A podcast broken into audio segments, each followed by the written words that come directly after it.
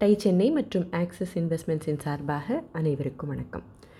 JRD டாட்டாவும் சுவாமி விவேகானந்தரும் ஷிகாகோவுக்கு ஒரே கப்பலில் பயணப்பட்டாங்க அப்படின்னு போன பகுதியில் பார்த்தோம். கூடவே பல நாட்கள் பயணப்பட்டப்ப நிச்சயம் ரெண்டு பேருக்கும் நல்ல பரிச்சயம் ஏற்பட்டிருக்கணும். நிறைய விஷயங்களை பற்றி பேசியிருப்பாங்க. அதில் ஒன்று தான் இந்தியாவுக்கு ஒரு ரிசர்ச் இன்ஸ்டிடியூட்டோட அவசியத்தை பற்றின உரையாடல்.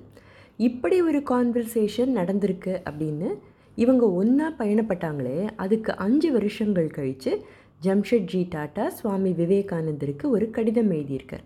அந்த கடிதத்தோட தொடக்கம் படிக்கிறவங்களுக்குள்ள ஒரு பெரிய தாக்கத்தை நிச்சயமாக ஏற்படுத்தும்.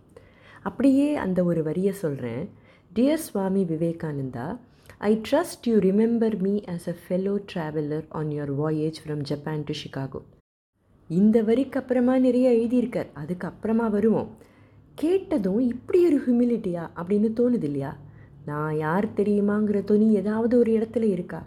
அதே மாதிரி முடிக்கும் போது I am dear Swami yours faithfully Jamsetji N Tata science மற்றும் ட்ரெடிஷனை பற்றி பேச சுவாமி விவேகானந்தரை தவிர வேறு யாரும் எழுத முடியாது பேச முடியாது. அவர் எழுதினதை பதிப்பிக்க என்ன செலவாகுமோ அதை தான் ஏற்றுக்கிறதா அந்த லெட்டரில் எழுதியிருந்தார் ஜிஆர்டி டாட்டா. அதே கடிதத்தில் நம்ம நாட்டுக்கு ஒரு ரிசர்ச் இன்ஸ்டிடியூட் எப்படிப்பட்ட ஒரு நன்மையை உருவாக்கும் அப்படிங்கிறதையும் வலியுறுத்தி எழுதியிருந்தார். டாட்டா பிற்காலத்தில் இந்தியன் இன்ஸ்டிடியூட் ஆஃப் சயின்ஸை தொடங்க காரணமாக இருந்தது இவங்களுடைய இந்த உரையாடல் தான். அதே வருஷத்தில் இப்படிப்பட்ட ஒரு இன்ஸ்டிடியூட்டை உருவாக்க முப்பது லட்சம் ரூபாயையும் கொடுத்தார் டாட்டா.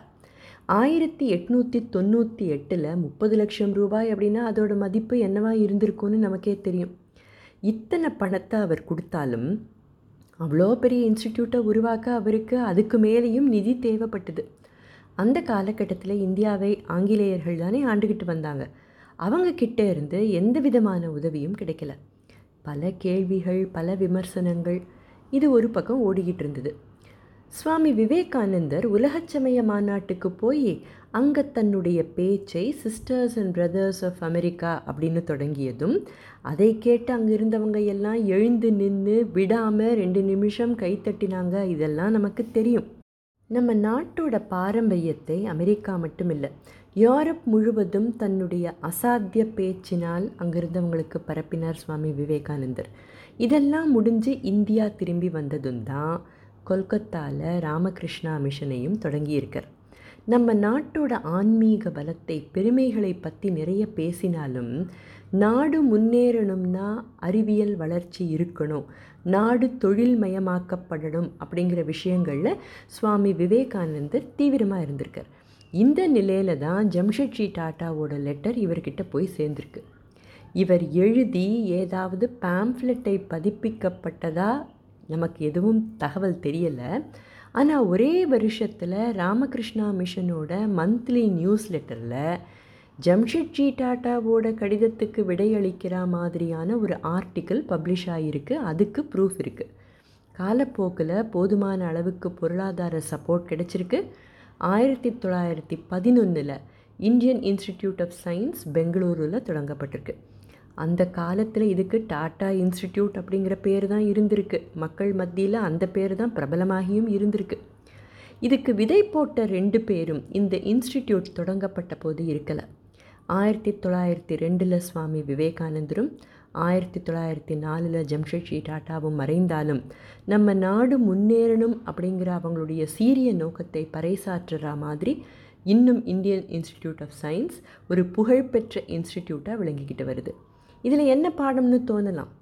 டாட்டா நல்ல விதமாக தான் தொழில் நடத்திட்டு வந்தார். நமக்கு வர வருமானம் போதும்னு நினச்சிருக்கலாம். இல்லை அதை திரும்ப தொழிலில் இன்வெஸ்ட் செஞ்சால் போதும்னு நினச்சிருக்கலாம். ஆனால் நம்ம நாடு முன்னேறணும். நாட்டில் இருக்கிற மக்களுக்கு அறிவியல் வளர்ச்சி பற்றி சொல்லிக் கொடுக்க ஒரு ரிசர்ச் இன்ஸ்டிடியூட் தேவை அப்படின்னு தன்னையும் தன் சுயநலத்தையும் மீறின ஒரு எண்ணம் அவர்கிட்ட இருந்தது பாருங்க. அதே எண்ணம் தான். அதே தொலைநோக்கு பார்வை தான். இன்றைக்கும் டாடா நிறுவனத்தை உலகமே வியந்து பார்க்குற அளவுக்கு வச்சிருக்கு அப்படின்னு நிச்சயமாக சொல்லலாம் இல்லையா? அடுத்த பகுதியில் இன்னும் ஒரு சுவாரஸ்யமான கதையுடன் சந்திப்போம். அதுவரை டை சென்னை மற்றும் ஆக்சிஸ் இன்வெஸ்ட்மெண்ட்ஸின் சார்பாக அனைவருக்கும் வணக்கம்.